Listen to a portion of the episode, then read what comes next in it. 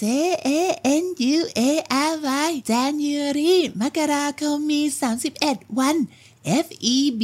R U A R Y February กุมภาพันธ์มี 28 หรือ 29 วัน โอ้โห ภาพสมัยแมนอยู่อนุบาลลอยมาเลยนะ เพราะว่าครูแมนจะให้ท่องก่อนกลับบ้านช่วงบ่ายสามทุกวันเลยให้ทุกคนแมนฮะ ทุกคนรู้ไหมครับว่าวันเดือนปีและคำว่าปฏิทินในภาษาอังกฤษที่เราใช้กันทุกวันนี้เคยมีจุดเริ่มต้นมาจากการทวงหนี้หืมมาเกี่ยวอะไรกันกับปฏิทินได้นะการทวงหนี้เนี่ย วันนี้ครับแมนจะพาทุกคนไปแตกสับจากเรื่องเล่าและที่มาขของชื่อเดือนทั้ง 12 ในภาษาอังกฤษกับ In Outside the Box อังกฤษนอกกล่อง รายการที่พาทุกคนไปเรียนรู้ภาษาอังกฤษผ่านเรื่องราวชีวิตรอบตัว มาเรียนรู้ภาษาอังกฤษผ่านเรื่องราวชีวิตรอบตัว สวัสดีครับ ผมแมนจารุยศ และคุณกำลังฟัง In Outside the Box Podcast เรียนรู้ภาษาอังกฤษแบบนอกกรอบ กับอังกฤษนอกกล่อง แต่เช่นเคยนะครับ ก่อนจะไปเข้าเนื้อหาหลักของเราก็ต้องขอตัดเข้าสู่ช่วง Retest ทดสอบก่อนฟังศัพท์คำใดในภาษาอังกฤษมีความหมายเกี่ยวกับดวงจันทร์ ข้อที่1 Luna ข้อที่2 Solar ถูกต้องครับ ข้อที่ 1 Luna L U N A R แปลว่าเกี่ยวกับดวงจันทร์ ก่อนจะไปแตกสับแต่ละคำกันนะฮะ แมนขอมาปูพื้นฐานความเข้าใจ เรื่องราวเกี่ยวกับปฏิทินคร่าวๆ ก่อนนี้นะ จะได้เมาส์แตกสับกันสนุกมากขึ้น เพราะแมนก็ต้องตั้งสติอยู่ประมาณหนึ่งตอนหาข้อมูลนะครับ เรามาเกริ่นเรื่องเบสิกความรู้เกี่ยวกับการทำปฏิทินในโลกของเรากันก่อนนะฮะว่าเขาจะใช้ระบบใหญ่ๆ ที่ใช้กันทั่วโลกเนี่ยจะมีอยู่ 2 ระบบด้วยกัน เวลาดูวันเดือนปีนะฮะมนุษย์เราเองจากปรากฏการธรรมชาติใหญ่ๆ 2 อย่างด้วยกันครับ คือ 1. การโคจรของดวงจันทร์และ 2 ดวงอาทิตย์ครับ จึงเกิดเป็นปฏิทินที่เราเรียกเป็นศัพท์ภาษาไทยสวยๆ ว่าปฏิทินจันทรคติ แปลว่าอิงตามดวงจันทร์เรียกว่า lunar calendar lunar แปลว่าเกี่ยวกับดวงจันทร์ เช่นคำว่า lunar cycle นะคะก็แปลว่าการโคจรของดวงจันทร์ ส่วนปฏิทินอีกแบบหนึ่งก็คือสุริยคติ เป็นการอิงตามดวงอาทิตย์นะฮะเรียกภาษาอังกฤษว่า solar calendar เพราะ solar s o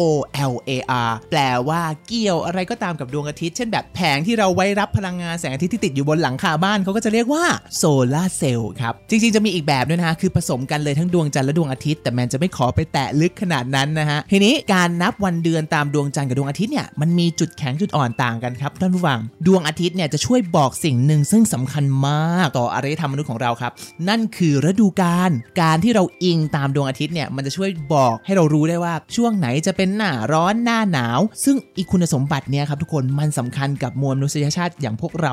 มาก ๆ หลังจากที่สังคมมนุษย์หันมาทำเป็นสังคมเกษตรนะฮะการนับเดือนโดยดูจากดวงอาทิตย์เนี่ยมัน work มากกับการทำการเกษตรครับเพราะชาวบ้านจะต้องรู้ว่าเมื่อไรต้องปลูก เมื่อไรต้องเก็บเกี่ยว เมื่อไรต้องเตรียมตุนอาหารรับหน้าหนาวไว้แล้ว นี่คือจุดแข็งของการดูปฏิทินตามดวงอาทิตย์ครับแต่ประเด็นคือถ้าดูดวงอาทิตย์อย่างเดียวเนี่ยมันไม่พอฮะเราจะไม่รู้ว่าวันนี้เราอยู่ที่วันที่เท่าไหร่ของเดือนครับเอ๊ะวันนี้วันที่ 1 มกราหรือเปล่าเอ๊ะหรือวันที่ 2 แล้วนะ คนโรมันก็แบบไม่สามารถจะแบบอุ๊บส์ขอหยิบ Google Calendar มาดูแป๊บนะฮะทำไม่ได้ ดวงอาทิตย์มันก็กลมๆ สว่างสว่างเหมือนกันทุกวันเลยฮะ ตรงนี้นี่เองฮะที่ดวงจันทร์จะเข้ามามีบทบาทช่วยคนสมัยก่อนครับ เพราะว่ารูปทรงของดวงจันทร์แต่ละคืนน่ะมันไม่เหมือนกันครับ วิธีการว่าจะนับวันนี้เป็นวันที่ 1 ของเดือนเขาจะดูยังไงของดวงจันทร์หรอ ให้ท่านผู้ฟังนึกภาพว่าตอนนี้ดวงจันทร์มืดสนิทเลยนะ แล้วพอมันมีแสงเสี้ยวแรกขึ้นมาในดวงจันทร์มืดๆนั้นน่ะ นั่นแหละฮะคือวันขึ้นหนึ่งค่ำวันแรกของเดือนฮะและหลังจากนั้นดวงจันทร์มันก็สว่างเรื่อยๆจนกินไปได้ครึ่งดวงก็จะกินเวลาประมาณสัก 7 วัน แล้วก็ไปต่อจนสว่างเต็มดวงเป็นคืนวันเพ็ญครับก็จะกินเวลาประมาณ 15 วัน หลังจากสว่างเต็มดวงแล้วใช่ไหมดวงจันทร์ก็จะค่อย ๆ เริ่มแสงเริ่มหายไปแล้ว ก็จะเข้าสู่ part ที่เป็นคืนเดือนแรมครับแสงหายหายหายไปจนมืดทั้งดวง ก็จะกลับมาสว่างอีกครั้งอย่างนี้ก็เป็นครบ 1 เดือน 1 cycle ครับกินเวลาประมาณ 29-30 วัน แล้วก็นับอย่างนี้ต่อไปเรื่อยๆเป็นเดือนใหม่เดือนใหม่ไปเรื่อยนะครับเพราะการนับวันตามดวงจันทร์แบบนี้จึงเกิดเป็นคำว่า month ครับที่แปลว่าเดือน ซึ่งมันมาจากคำว่า moon ดวงจันทร์นั่นเองหรือแม้แต่ภาษาไทยของเราที่เราพูดกันว่าเดือนนี้เดือนอะไร เดือนก็แปลว่าดวงจันทร์เช่นกันฮะ คนไทยเราเรียกข้างขึ้นข้างแรมใช่ไหมคนโรมันจะเรียกดวงจันทร์ตั้งแต่เสี้ยวแรกครึ่งดวงและเต็มดวงว่าคาเลน known as e d e s ไม่ต้องไปจำนะฮะ แต่คำที่สำคัญครับคือวัน Kalends ครับ Kalends คือวันแรกของเดือนเนี่ยนะทุกคนที่มันน่าสนใจ Kalends มาจาก verb calare แปลว่ากู่ร้องประกาศให้รู้ ประกาศอะไร คือสมัยโรมันก่อนเนี่ยเขาจะไม่ได้แบบให้นักดาราศาสตร์มาคำนวณคณิตศาสตร์นะว่ามีหลักการอะไรว่าแบบเฮ้ยวันที่1 new moon ดวงจันทร์ใหม่กำลังจะขึ้นแล้วนะ คนที่มีหน้าที่คือนักบวชครับ นักบวชก็จะคอยเงยหน้าสังเกตดวงจันทร์ครับอ้าวข้างขึ้นแล้วเว้ยก็เลยจะตะโกนประกาศแล้วเป็นคนประกาศร้องบอกว่า มาถึงแล้วโว้ยวันที่หนึ่งของเดือน ประกาศแบบนี้ไปเรื่อยครับ verb calare ก็เลยกลายเป็นรากไล่ต่อมาจนถึงคำว่า Kalends ที่แปลว่าวันที่ 1 ของทุกเดือนนั่นเองนะฮะ แล้วพอถึงวันแรกของเดือนคนโรมันทำอะไรรู้ไหมฮะ คนโรมันก็ต้องจ่ายหนี้จ้าคำว่า Kalends ก็เลยทำให้เกิดอีกคำหนึ่งว่า calendarium calendarium ก็คือสมุดบันทึกจดหนี้ฮะ วันแรกมาปุ๊บ ใครติดหนี้ใครก็ต้องจ่าย ฟัง EP นี้แล้วอีฉันรู้สึกสบายใจขึ้นมาหน่อยนึงนะฮะผ่อนบ้านผ่อนรถทุกวันนี้ก็คืออ๋อเขาเป็นหนี้กันตั้งแต่สมัยโรมันแล้วโอเค ผ่อนต่อไปรู้สึกดีและมีกำลังใจขึ้นนะฮะและสมุดจดหนี้ calendarium เนี่ยนะครับมันเป็นสัญลักษณ์ของการบอกเดือนก็ส่งต่อมาถึงเราในปัจจุบันในรูปแบบของคำว่า calendar ที่แปลว่าปฏิทินในภาษาอังกฤษนั่นเองฮะเพราะนั้นถ้าแมนจะบอกว่าปฏิทินเนี่ยมาจากการตะโกนบอกให้จ่ายนี้ก็คงไม่ผิดเท่าไหร่นะครับ แถมกันเอาไว้หนึ่งนะคะคำว่า calendar ในภาษาอังกฤษที่แปลว่าปฏิทินเนี่ยสะกดว่า c l e n d a r แต่สะกดด้วย D A R มันควรต้องอ่านว่า calendar ไหมนะแต่มันไม่ออกเสียงว่า calendar ครับท่านผู้ฟังเขาออกเสียงว่า calendar แล้วก็ตอบออกเสียงว่าเดอเดอก็อย่าไปสะกด E R นะ เพราะฉะนั้น calendar C A L E N D A R อ่านว่า calendar นะครับทุกอันที่แมนเอามาพูดเนี่ยไม่ใช่อะไรเลยนะฮะตัวแมนเคยผิดมาก่อน เคยเด๋อด่ามาก่อนนะครับเพราะฉะนั้นก็อย่าซ้ำรอยแมนนะฮะแต่มันไม่ได้จบแค่นี้ทุกคนปัญหามันเกิดครับ ถ้าเรานับวันตามดวงจันทร์อย่างเงี้ยไปเรื่อยมันก็ตกประมาณสักเดือนหนึ่ง29.5 วันมีเศษด้วยนะ ครบ 12 เดือนนะครับมันก็จะรวมกันได้แค่แบบ 355 วันประมาณเนี้ยแต่ปีหนึ่งครับโลกใช้เวลาโคจรรอบดวงอาทิตย์ประมาณ 365 วันเท่ากับว่าตอนนี้เราขาดไป 10 วันครับผม ถ้าเราเลือกนับวันโดยอิงตามดวงจันทร์ เวลามันก็จะร่นไปเรื่อยอย่างนี้ใช่ไหมฮะหายไปทุก 10 วัน 10 วันทุกปีเลย กลายเป็นว่าแต่ละปีทำการเกษตรก็จะไม่ตรงกันฮะเดือนนี้อุ้ยบางปีร้อน เดือนนี้ใช่ไหมหนาวสั่นเชียกูยังไม่ได้เตรียมเสื้อกันหนาวเลยปรับตัวไม่ทันนะฮะคนโรมันโบราณก็แบบหนูงงไปหมดแล้วพี่เมล็ดมะกอกที่เตรียมไว้หวานในมือคือสั่นไปหมดแล้วเนี่ยทุกคนนะฮะจำ concept ของการนับวันตามดวงจันทร์และดวงอาทิตย์ที่เวลามันไม่พอดีกันตรงนี้เอาไว้ให้ดีนะฮะเพราะมันจะเป็นรากปัญหาใหญ่ที่จะส่งอิทธิพลต่อคนโรมันที่เราจะคุยกันตลอดใน EP นี้เลยนะ เพราะแมนจะไม่กลับมาพูดถึงตัวเลขซ้ำอีกแล้วจ้า เพราะว่าแมนงงมากมันจะแบบ 36 365.55.24 อะไรก็ไม่รู้ เลยขออนุญาตแตกศัพท์อย่างเดียวแล้วกันนะครับ เรามาเข้าสู่ปฏิทินแบบโรมันพระเอกของเรากันดีกว่าฮะ จริงๆ เรื่องปฏิทินเนี่ยมันมีกันหลายอารยธรรมเลยนะครับบาบิโลเนียนอียิปต์กรีกแต่สำหรับ English Outside the Box แมน จะขอเน้นไปที่ชาวโรมันนะฮะจะแตกศัพท์จากชื่อเดือนภาษาอังกฤษที่เราใช้กันอยู่ทุกวันนี้ที่มันมาจากรากลาตินแล้วกันนะครับแมนจะขอแบ่งปฏิทินโรมันออกเป็น 2 ยุคนะทุกคน ยุคโรมันโบราณ patch 1.0 ของโรมูลุสกษัตริย์ในตำนาน กับเวอร์ชัน update patch ใหญ่ 2.0 นะ ทำไมแมนต้องใช้คำว่าโรมูลุสเป็นกษัตริย์ในตำนานครับ ขอเมาท์กลุ่มสั้นๆ นิดนึงสำหรับใครที่ยังไม่รู้จักโรมูลุสนะครับ ที่เป็นตำนานก็เพราะเขาอยู่ในตำนานฮะ ก็คือมันไม่ได้มีเอกสารหลักฐานทางประวัติศาสตร์ชัดเจนฮะ แต่เขามักจะพูดถึงกษัตริย์โรมูลุสเนี่ยว่าเป็นในทางเรื่องเล่าในทางตำนานซะมากกว่าว่าเป็นผู้ก่อตั้งกรุงโรมฮะ โรมูลุสกับรีมัสครับเป็นพี่น้องฝาแฝดบุตรของเทพมาส เทพแห่งการสงครามครับ ถูกทิ้งไว้เกือบตาย แต่ได้ชีวูฟหรือหมาป่าตัวเมียช่วยเอาไว้ครับ บางคนอาจจะเคยเห็นรูปปั้นที่มีเด็ก 2 คนดูดนมหมาป่าตัวเมียนะฮะ นั่นแหละคือโรมูลุสกับรีมัสครับ สุดท้ายพี่น้องฮะทะเลาะกันนะครับว่าจะก่อตั้งเมืองที่ไหนในเมื่อรู้ความจริงแล้วว่าฉันเนี่ยเป็นลูกเทพนะ ก็จะหาทำเลที่ตั้งก่อตั้งเมืองครับ ตกลงกันไม่ได้ก็เลยทะเลาะกันโรมูลุสฆ่ารีมัสแล้วก็ก่อตั้งโรมขึ้นมาฮะโอเค ฉันเดาได้แล้วว่าชื่อกรุงโรมก็มาจากโรมูลุสกษัตริย์ในตำนาน พระองค์แรกนั่นเองทีนี้ฮะตามตำนานคนโรมันก็จะเห็นว่าโรมูลุสเนี่ยเป็นผู้ยิ่งใหญ่เป็นผู้ก่อร่างสร้างชาติเนอะนวัตกรรมแทบทุกอย่างในช่วงก่อร่างสร้างกรุงโรมเนี่ยคนโรมันก็จะยกให้เป็นผลงานของโรมูลุสเลยนะ ปฏิทินก็เป็นหนึ่งในสิ่งประดิษฐ์ของโรมูลุสเช่นเดียวกันฮะ เรามาเริ่มเข้าสู่ปฏิทินแบบโรมันเวอร์ชัน1.0 กันเลยดีกว่า ปฏิทินโรมันแบบเดิมครับ เป็นแบบ Lunar Calendar Pop Quiz คำว่าลูน่าแปลว่าอะไร ข้อที่ 1 เกี่ยวกับดวงจันทร์ ข้อที่ 2 เกี่ยวกับดวงอาทิตย์ ถูกต้องลูน่าแปลว่า เกี่ยวกับดวงจันทร์ ปฏิทินโรมันยุค 1.0 เนี่ย มีแค่ 10 เดือนเท่านั้นครับทุกฟัง และที่สำคัญไม่ได้เริ่มที่มกราแบบทุกวันนี้จ้า เริ่มกันที่เดือนมีนาครับผม เพื่อให้เราโดยเฉพาะคนที่ฟังพอดแคสต์เนี่ย จะได้เห็นภาพง่ายๆ แมนจะขอแบ่งเดือนโรมันเวอร์ชัน1.0 เนี่ย ออกเป็น 2 กลุ่มด้วยกันนะฮะ คือกลุ่มเทพและกลุ่มตัวเลข 10 เดือนที่ว่าได้แก่ Martius Aprilis Maius Junius Quintilis Sexilis Septembris Octobris Novembris และ Decembris เรามาแกะรอยกันทีละเดือนฮะ เซตแรกเซตลูกเทพ 4 เดือน เดือน March ถึงเดือนจูนครับ เดือนแรก Martius เดือนแห่งการเริ่มต้นสำหรับชาวโรมันทำไมฮะ เพราะว่าเป็นเดือนที่กำลังจะเข้าสู่ใบไม้ผลิครับ ชีวิตกำลังจะเบ่งบานแล้วในปีนี้ เดือน Martius ก็แน่นอนครับ กลายมาเป็นคำว่า March ในปัจจุบัน มาจากชื่อของเทพ Mars ครับ หรืออีกชื่อหนึ่งชื่อว่า Ares ถ้าเรียกแบบกรีก มาเมาส์ความรู้พื้นฐาน mythology ปกรณำปรำปรา 101 กันก่อนฮะเผื่อใครต้องการข้อมูลเพิ่มเติมนะ ถึงชาวโรมันครับ จะชนะสงครามแล้วก็โค่นชาวกรีกได้สำเร็จครับท่านผู้ฟัง แต่โรมันก็ยังนับถือกรีกเป็นไอดอลนะฮะ มีหลาย ๆ อย่างที่เดินตามรอยนะ รับปรัชญาแนวคิดวิทยาการต่าง ๆ มา รวมถึงความเชื่อเรื่องเทพด้วยฉันเวลาถ้าเกิดเราคุยกันเรื่องชื่อเทพนะท่านผู้ฟังท่านผู้ฟังอาจจะเคยได้ยินชื่อทั้งสองเวอร์ชันเลยนะอย่างเทพผู้เป็นใหญ่ที่สุดเหนือเทพทั้งปวงนะฮะก็ชื่อแบบกรีกชื่อว่าซุสส่วนชื่อแบบโรมันคือจูปิเตอร์ครับ เทพแห่งความรักความงาม ชื่อกรีกชื่ออโฟรไดต์ชื่อโรมันชื่อว่าวีนัสครับเคล็ดลับส่วนตัวของแมนคือ ถ้าเป็นชื่อดาวเคราะห์แบบอัศวินเซเลอร์อย่างเงี้ยนี่คือ ชื่อโรมันแน่นอนเซเลอร์จูปิเตอร์เซเลอร์วีนัสเซเลอร์เมอร์คิวรีนะฮะชื่อโรมันแน่นอน ย้อนกลับไปพูดถึงชาวกรีกเอเธนส์กันนิดนึงนะท่านผู้ฟัง ถ้าให้พูดถึงอารยธรรมกรีกแบบเหมารวมนะ ให้นึกถึงชาวเอเธนส์แบบว่าไม่รู้ว่าท่านผู้ฟังเคยเห็นภาพแบบนี้ไหมนะแบบคนนุ่งผ้าขาวพริ้วๆอะชาวเอเธนส์เนี่ยก็จะเน้นไปที่สติปัญญา intelligence ชอบขบคิดชอบความเป็นปัจเจกครับ มีนักปราชญ์นักคิดชื่อดังเต็มไปหมดเลยในยุคกรีกนะฮะเพลโตโสเครติสอริสโตเติลครับ ในขณะที่ชาวโรมันนะจะให้ภาพของชาวชนชาติทหารที่ยิ่งใหญ่เกรียงไกรเน้นความกล้าหาญระเบียบวินัยความแข็งแกร่ง ถึงโรมันจะรับเทพมาจากกรีกนะฮะแต่ชาวโรมันก็มีมุมมองต่อเทพแต่ละองค์ต่างไปจากกรีกนะฮะอย่างเทพแอรีสหรือเทพมาร์สเนี่ยถ้าเรียกแบบโรมัน ต่อไปนี้แมนจะขอเรียกมาร์สตลอดแล้วกันนะจะได้ไม่สับสนนะครับ คนกรีกเนี่ยจะมองเทพมาร์สว่าเป็นเทพที่น่า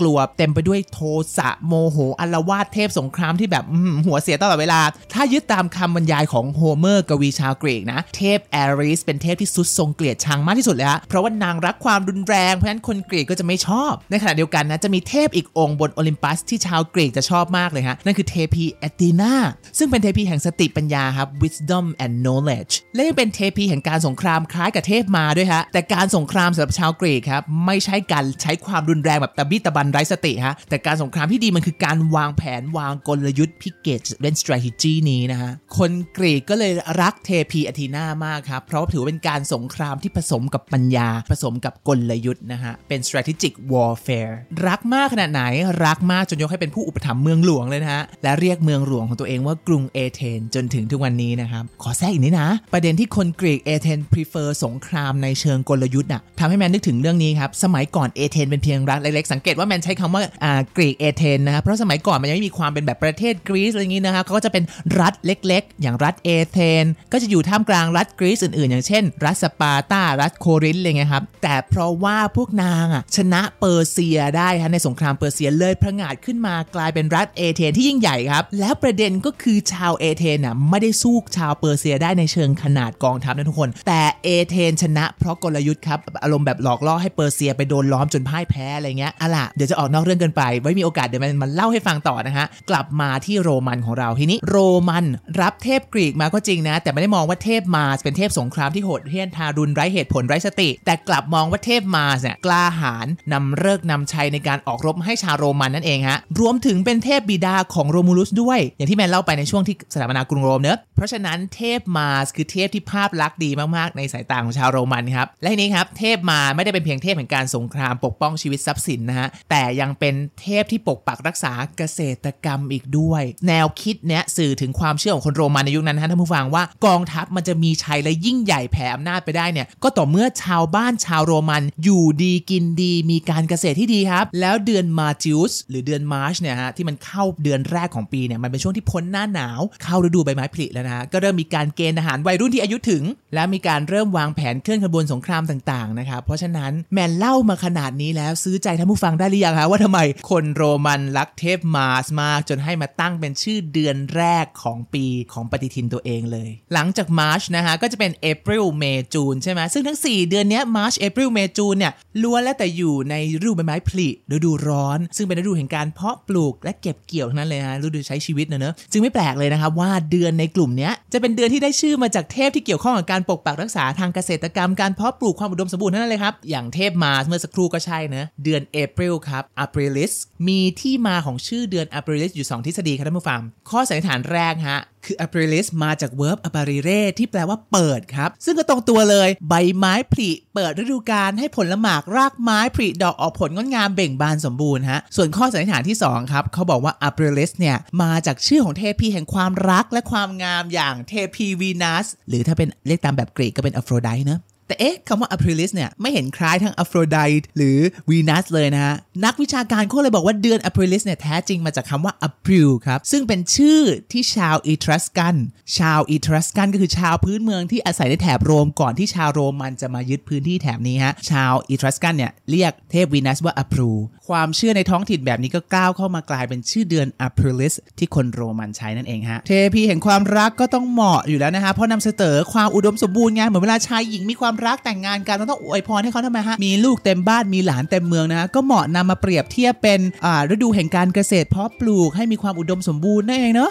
ถัดจาก Aprilis ก็เป็นเดือน Maius แน่นอนกลายมาเป็นเดือนเมษพฤษภาคมฮะก็มาจากชื่อของเทพีมายาซึ่งเป็น goddess of fertility พระแม่แห่งความอุดมสมบูรณ์นะครับ หรือว่าเป็นภาคหนึ่งของพระแม่ธรณีอะไรเงี้ย fertility F E R T I L I T Y ฮะหรือว่าเป็น adjective คือ fertile F E R T I L E fertile ก็แปลว่าอุดมสมบูรณ์นั่นเองครับ ต่อไปฮะ เดือนคูนิวส์นะครับ ก็คือเดือนจูน ก็มาจากเทพจูโน่ฮะ ชื่อกรีกของเทพจูโน่เนี่ยก็คือเทพีฮีราซึ่งเป็นชายาของซุสนางขี้หึงมาก ขอบอกเลย แล้วก็เป็นเทวีแห่งการวิวาห์ คุ้มครอง บ้านเรือนครัวเรือนนะฮะ ซึ่งก็นำเสนอความอุดมสมบูรณ์แห่งฤดูกาลนั่นเองฉะนั้นครับแมนก็สรุปได้ง่าย ๆ ว่าอีสี่เดือนแรกเนี่ยก็เป็นชื่อเทพตาม concept ความอุดมสมบูรณ์นะฮะเราไปต่อกันที่กลุ่มที่2เลยกว่า กลุ่มที่2ฮะ กลุ่มเดือนสุดเก๋ เรียกว่าอะไรดีนะโรมุลุสบอกว่า อืม กูคิดมาเหนื่อยแล้ว4เดือนกว่าจะได้ชื่อมาแต่ละเทพก็เหนื่อยอยู่นะ หลังจากนี้เราเรียกว่าเดือน 5 เดือน 6 เดือน 7 ไปละกัน คิดชื่อไม่ออกแล้วโว้ยนะ เพราะนั้นครับหลังจากเดือนจูนมา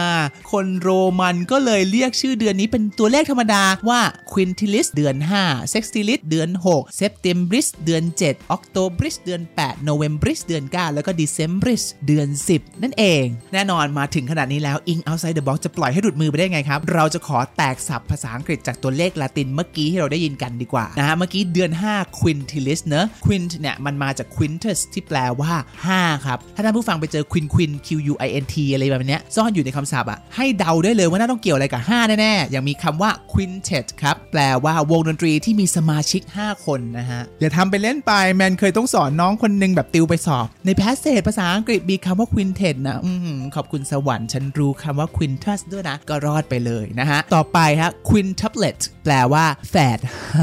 แค่แฝด2 twin ก็ไม่ไหวแล้วเบ่งจะตุยแล้วนะฮะ เอาคำนี้ไปเลยจ้าแฝด5 ชีวิตนี้จะได้ใช้ไหม เฮ้ย ไป search Google เจอนะ มีคนที่แบบมีลูกออกมาทีเดียวกันแบบ 5 คนเออเป็นประสบการณ์ที่น่าประทับใจมากนะครับ แล้วก็ขอฝากคำนี้นะศัพท์อลังการมาก ๆ ที่สุดใน EP นี้เลย quintessence ครับ แปลว่า the most perfect or typical example of a quality ก็คือเป็นตัวอย่างที่ perfect มาก ๆ ที่นำเสนอให้เราเห็นภาพของอะไรบางอย่าง พูดอย่างเงี้ยไม่เข้าใจเลยเรามาดูตัวอย่างนะอย่างเช่นแบบนึกภาพว่าคนแบบฝรั่งชาวต่างชาติมาเที่ยวเข้าสารชอบซื้ออะไร ชอบซื้อกางเกงใจช้างเนอะ เพราะฉะนั้นแมนก็อาจจะพูดได้ว่ากางเกงช้างเนี่ย มันเป็น the quintessential Thai clothing ครับ ก็คือ quintessential ในที่นี้ใช้เป็น adjective นะ ขยายว่ากางเกงช้างนี่โคตรบอกความเป็นไทยเลยนะฮะหรืออาจจะพูดได้ว่า small smiles are quintessence of Thai people ครับ คือการยิ้มเนี่ยเป็นหูตัวอย่างให้เห็นชัดของความเป็นคนไทยมาก ๆ และนี่คือคำว่า quintessence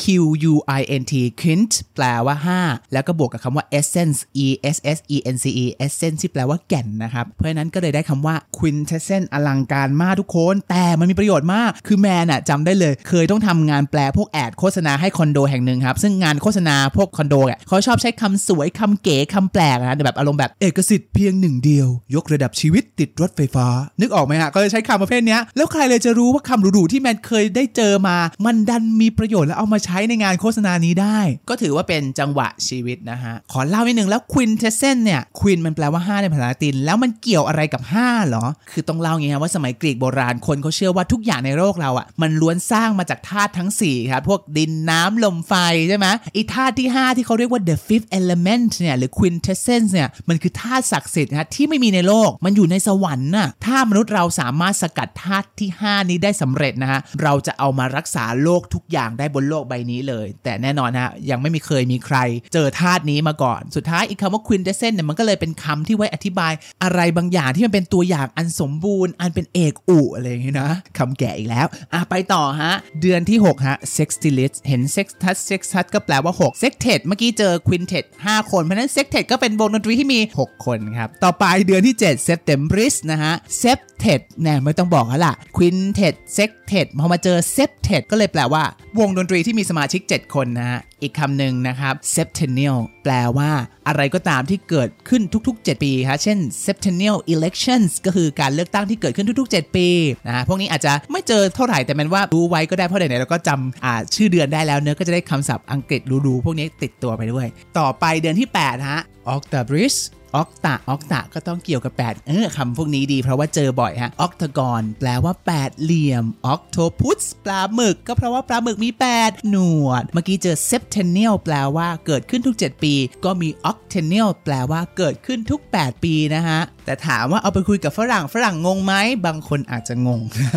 งั้นก็ถือว่ารู้ไว้เพลินๆแล้วกัน เดือนที่ 9 ฮะ Novembris Novem แปลว่า 9 แต่แมนหาคำที่ภาษาอังกฤษที่มีคำว่า Novem ไม่ได้เลย ก็เลยจะทิ้งไปนะคำนี้ มาสู่เดือนสุดท้ายเดือนที่ 10 Decembris ครับ เลข10นี้น่าสนใจมาก เพราะศัพท์ในภาษาอังกฤษที่ใช้อยู่เยอะมากฮะศัพท์ภาษาอังกฤษที่เห็นบ่อยหลายตัวก็อย่างเช่น decade D E C A D E decade ก็คือ 10 ปีทศวรรษครับ ต่อไป decimal ครับ ก็คือทศนิยมเลขฐาน 10 นะฮะ อย่าง decimal number อย่างเงี้ยนะ ก็คือเลขทศนิยมนั่นเองครับคำต่อไป decimate D E C I M A T E decimate แปลว่าค่าอะไรก็ตามแบบทีแบบยกโขลงค่าแบบจำนวนมหาศาลนะฮะหรือว่าจำนวนประชากรมันลดลงอย่างมากเลยเช่นเราอาจจะพูดได้ว่า เฮ้ย ตอนเนี้ยจำนวนน้องหมีแพนด้ามัน have been decimated นะครับก็คือจำนวนสัตว์น้องหมีแพนด้ามันลดลงมาก ๆ เลยนะฮะ เช่น populations of pandas have been decimated บอกเลยว่าใครจะไปสอบ i อเอลเก็บคำพวกนี้ไว้เลยนะ แล้วคำว่า 10 มันมาเกี่ยวอะไรกับการฆ่ามหาศาลแบบนี้ล่ะฮะ ก็ต้องเล่าให้ฟังย้อนกลับไปในยุคโรมันนะเขาจะลงโทษพวกทหารที่ทำผิดร้ายแรงฮะพวกที่แบบทำตัวขี้ขลาดฝ่าฝืนคำสั่งผู้บังคับบัญชาก่อกบฏหนีทหารอะไรเงี้ยวิธีการลงโทษทหารพวกนี้คือเขาจะสุ่มเลือกทหารโรมันครับทุก ๆ 10 นาย จะเลือกมา 1 นาย แล้วให้อีเพื่อนฆ่า เช่นสมมติว่ามีพันนาย ก็ต้องฆ่าทหารไปร้อยคน วิธีนี้โคตรเป็นแบบไม้แข็งเลยอะตามภาษาโรมันเลยสอนระเบียบวินัยในหมู่กองทัพทหารนะสุดท้ายคำว่า decimate ก็เลยส่งต่อมาถึงภาษาอังกฤษ อย่างที่บอกไปว่าสังหารอะไรจำนวนมากๆ หรือลดลงจำนวนมากๆนั่นเองครับ อีกคำหนึ่งฮะไม่รู้ใครเคยได้ยินเปล่า decathlon decathlon ทศกรีธาฮะคือการแข่งกีฬาที่คนแข่งต้องแข่งกีฬา 10 อย่างด้วยกัน วิ่งร้อยเมตรกระโดดไกลอะไรเงี้ยถ้าใครเคยไปเดินห้างใหญ่ ๆ ห้างหนึ่งที่เขาขายอุปกรณ์กีฬาเดินป่า ก็คือชื่อเดียวกันเลย decathlon นะฮะขอถอนหายใจหนึ่งครั้งครบแล้ว 10 เดือน ท่านผู้ฟังทุกคนไปต่อกับแมนนะฮะคนโรมันก็นับอย่างเงี้ยครับ10 เดือนและสงสัยไหมว่าแล้วเอ้าอี60กว่าวันที่มันหายไปเนี่ยมันไปอยู่ที่ไหนคำตอบคือไม่มีจ้า คนโรมันโบราณแบบ I don't care ฉันไม่แคร์10เดือนมันสุดที่รูใบไม้ร่วงแล้วใช่ไหมครับ หลังจากนี้มันจะเข้าสู่ฤดูหนาวแล้ว ซึ่งพอลมหนาวมาเมื่อไรใจฉันคงต้องเหงา ก็คือเต็มไปด้วยความหนาวเย็น คนก็จะไม่ออกไปทำงานฮะ ปลูกอะไรก็ไม่ขึ้น ก็เลยเป็นฤดูกาลที่เขาไม่ทำอะไรกันน่ะเขาก็แบบฉันนอนอยู่บ้านหรือพยายามหาวิธีรอดจากความตายในอันหนาวเหน็บนี้นะฮะ ปลูกอะไรมันก็ไม่ขึ้น ก็เป็นฤดูกาลที่เขาไม่นับกัน เจอกันอีกทีมาร์ชปีหน้าตอนเพาะปลูกนะจ๊ะบาย เล่นกันง่ายๆอย่างนั้นเลย แต่นี้ครับมันโหวไป 60 กว่าวันก็ก็งงอยู่นะ ทีนี้พอไม่นับเข้าไม่นับเข้าไม่นับไปเรื่อยแบบนี้ มันก็เลยมีความคาดเคลื่อนนะชาวบ้านงง นักบวชงง ทุกคนงงนะกูงงเหมือนกันนะฮะผู้ปกครองของกรุงโรมองค์ที่2ฮะที่เป็น successor ของโรมูลุสนะฮะ successor แปลว่าผู้สืบทอดนะคนนี้ชื่อว่า King Numa Pompilius ครับก็เลยประกาศอัปเดตแพทซะหน่อยแต่อัปเดตแค่เล็ก ๆ พอแล้วกันนะเป็นเวอร์ชัน1.2นะฮะก็คืออี60 วันที่โบไปเนี่ยก็มีการบัญญัติมาเพิ่ม 2 เดือน บวกกับวันพิเศษอีกเล็กน้อยในฤดูหนาวปลายปีนะฮะ ก็เพิ่มมา 2 เดือนที่ว่าท่านผู้ฟังน่าจะเดาได้ครับ คือ Januarius กับ Februarius แล้วก็วันพิเศษ Intergalaris มาเริ่มกันที่ Januarius ครับ ซึ่งแน่นอนกลายเป็นเดือน January Januarius นะครับมาจากเทพ Janus ครับ เทพ Janus เป็นเทพเจ้าแห่งการเริ่มต้นและการเปลี่ยนผ่าน transition ฮะเขามีลักษณะพิเศษอย่างหนึ่งนะเทพ Janus เนี่ยคือเป็นองค์เทพที่มี 2 หน้า หน้าหนึ่งมองไปด้านหลังอีกด้านหนึ่งมองไปด้านหน้า เป็นสัญลักษณ์ของจุดเริ่มต้นและจุดจบครับ ซึ่งเป็นเดือนในช่วงหน้าหนาวที่คนอยู่ทำการเกษตรใช่ไหมหลังจากที่ทำมาทั้งปีแล้วก็เป็นช่วงที่มีโอกาสตกตะกอนชีวิตเปลี่ยนผ่านจากหน้าหนาวเตรียมไปสู่ปีต่อไปในฤดูใบไม้ผลินั่นเองฮะก็เลยนำเทพเจนัสมาตั้งเป็นชื่อเดือนเจนัวริอุสนะครับและเดือนต่อมาเฟบรุอาริอุสซึ่งกลายเป็นเดือนเฟบรารีนักวิชาการสันนิษฐานนะว่าเป็นชื่อเทศกาลโบราณนะชื่อว่าเทศกาลเฟบรัวซึ่งมันเป็นริชวลครับพิธีกรรม เพื่อมาบูชาเทพีเฟบัวเทพีแห่งการชำระล้างและความอุดมสมบูรณ์นะซึ่งเป็นเทศกาลที่ไว้ขับไล่สิ่งชั่วร้ายอัปมงคล เดือนนี้ก็จะมีการบูชายันสัตว์เยอะมากนะครับอัดว่าอธิษฐานขอพระเจ้าปัดเป่าความแห้งแล้งตายด้านแห่งหน้าหนาวไปอเตรียมตัวเข้าสู่ฤดูใหม่เดือนเก็บเกี่ยวเดือนมาร์ชที่กำลังจะมาถึงนี้นั่นเองนะฮะ แต่เมื่อเวลาผ่านไปครับไม่มีหลักฐานชัดเจน ไม่รู้ว่าอยู่ดีคือดี ชาวโรมันก็เปลี่ยนให้มกราขึ้นมาเป็นเดือนแรกแทนมีนาคมนั่นเองครับ แล้วอีกการสลับตำแหน่งลำดับนี้นะเลยทำให้เราได้คำตอบว่าทำไมเดือน September October November December ที่รากศัพท์มันแปลว่าเดือน 7 เดือน 8 เดือน 9 เดือน 10อะทุกวันนี้มันถึงได้ถูกเลื่อนออกไปเป็นเดือน 9 เดือน 10 เดือน 11 เดือน 12 ด้วยประการฉนี้นั่นเองครับผมอ่า เหมือนจะแฮปปี้เอนดิ้งไหมแต่ยังมีใครสงสัยไหมครับว่าเอเดือน Quintilis กับ Sextilis ที่แปลว่าเดือน 5 เดือน 6 เนี่ย มันหายไปไหน แล้วอีวันแปลกๆ Intercalaris คืออะไร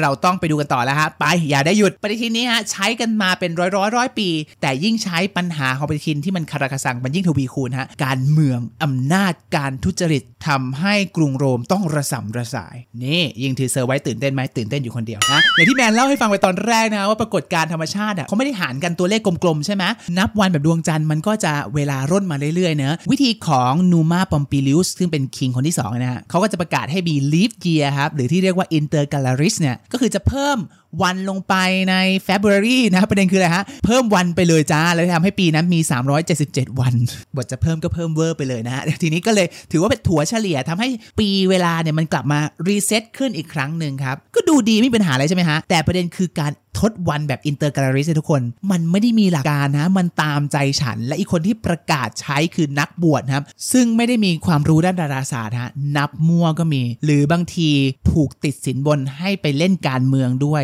สมมุติว่าปีนี้รัฐบาลอยากอยู่ต่อในหน้ายาวๆ ก็ติดสินบนให้นักบวชเพิ่มวัน intercalaris เข้าไปจะได้อยู่ต่ออีกสมัย หรือปีไหนที่แบบเป็นฝ่ายคู่แข่งอยู่เนี้ยก็จะไปติดสินบนเอกให้ลดวัน จะได้หมดสมัยเร็วๆไปอีกนะฮะ หรือบางทีมีสงครามอยู่โรมันกำลังรบกันตุบตับตุบตับ ก็เลยลืมใส่วัน intercalaris เข้าไป ท่านผู้ชมนึกดูฮะ แค่ปฏิทินวันธรรมดาก็จะหายไป 10 วันอยู่แล้ว 3 ปีคือหายไปเดือนนึงแล้วนะ แล้วปฏิทินแบบนี้เขาใช้กันมา 700 ปีพันปีจ้า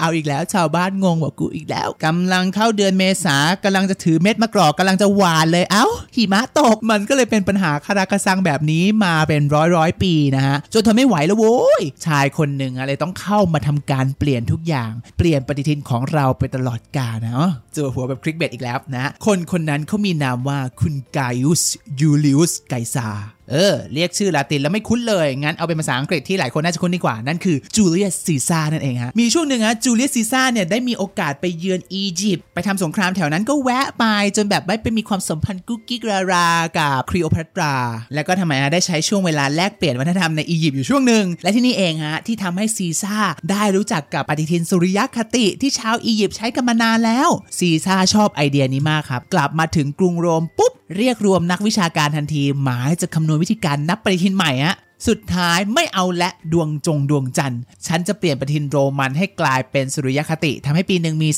365 วัน แล้วก็เพิ่มวันพิเศษเข้าไปทุก 4 ปีครับ กลายเป็นโซลาร์คาล endar ในที่สุด จูเลียซิซ่าบอกฉันเหนื่อยมาขนาดนี้แล้วไม่ได้แล้วป่ะมันต้องมีอนุสรณ์อะไรให้นึกถึงฉันบ้างเนอะ นางก็เลยตัดสินใจฮะเปลี่ยนชื่อเดือนเดือนหนึ่งเป็นชื่อตัวเองซะเลย เจ้าเดือน 5 ฉันเลือกนาย นั่นเลยเป็นสาเหตุที่เดือน Quintilis ไม่มีอีกต่อไปครับ และถูกเปลี่ยนไปเป็น Iulius เลยกลายเป็นเดือน July มาจนถึงทุกวันนี้นั่นเองครับซีซ่าอยู่ต่อมาไม่นานนะฮะก็ถูกลอบสังหาร ลูกชายบุญธรรมของซีซ่าที่ชื่อว่าออกเตเวียสขึ้นครองบัลลังก์ต่อครับออกเตเวียสเนี่ยก็เปลี่ยนชื่อตัวเองเป็นซีซ่าออกัสตัสครับอยากเจ๋งแบบพ่อบ้างอยากป๊อปบ้างพ่อฉันป๊อปปู่มาก ฉันก็ต้องมีเดือนของตัวเองบ้างล่ะเจ้าเดือน 6 ฉันเลือกนายเดือน Sextilis ก็เลยไม่มีอีกต่อไป กลายเป็นเดือน August ตามชื่อของออกัสตัสนับ แต่นั้นจริง ๆ มีผู้นำโรมันอีกหลายคนมากเลยฮะที่พยายามจะเปลี่ยนชื่อเดือน แต่สุดท้ายก็ไม่ได้รับความนิยมครับ แล้วก็หายไปตามกาลเวลา และปฏิทินแบบจูเลียสซีซ่าก็เรียกได้ว่าถูกต้องแม่นยำมากๆ และใกล้ความจริงที่สุดแล้วครับ เรียกระบบปฏิทินนี้ว่า Julian Calendar ซึ่งเราเกือบใช้มาจนถึงทุกวันนี้เลยนะฮะยกเว้นเสียแต่ว่า มีโป๊ปองค์หนึ่งฮะชื่อพระสันตะปาปาเกรกอรีก็ได้ชำระใหม่ เพราะอยากให้เป๊ะกว่าเดิม ซึ่งเอาจริงแทบจะไม่ได้เปลี่ยนอะไรมากเลยนะฮะยังคงใช้หลักการแบบจูเลียสซีซ่าเหมือนเดิมเลยแต่มีวิธีการคำนวณเปลี่ยนไปสักนิดหนึ่งทำให้ทุกวันนี้ระบบที่เราใช้อยู่เรียกว่า Gregorian Calendar ตามชื่อโป๊ปเกรกอรีนั่นเอง ซึ่งเป็นอีกหัวข้อหนึ่งเลยนะ แต่การแตกศัพท์และสืบจากรากแบบ English outside the box ของเรา จะหยุดเพียงแค่ที่โรมเท่านั้นนะ ถ้าเกิดใครอยากรู้เกี่ยวกับว่าทำไมโป๊ปกรีกอรีถึงอยากจะเปลี่ยนลองไปหาดูที่อื่น คนฟังด่าแม่แล้วนะว่าโอ้โหไล่กันอย่างนี้เลย ขอบคุณท่านผู้ฟังที่อยู่กับแม่มาถึงตอนนี้นะฮะเป็นไงบ้างครับกับการแกะรอย และแตกสับภาษาอังกฤษจากเรื่องราวเดือนที่สองแบบ ing outside the box แอบหอบอยู่นะ ยาวมาก ครั้งหน้าจะเป็นอย่างไรนั้น อย่าลืมติดตามเป็นกำลังใจให้กันแล้วกันนะพบเจอกันได้ทุกวันจันทร์และวันพฤหัสนะฮะสำหรับวันนี้ลาไปก่อน สวัสดีครับ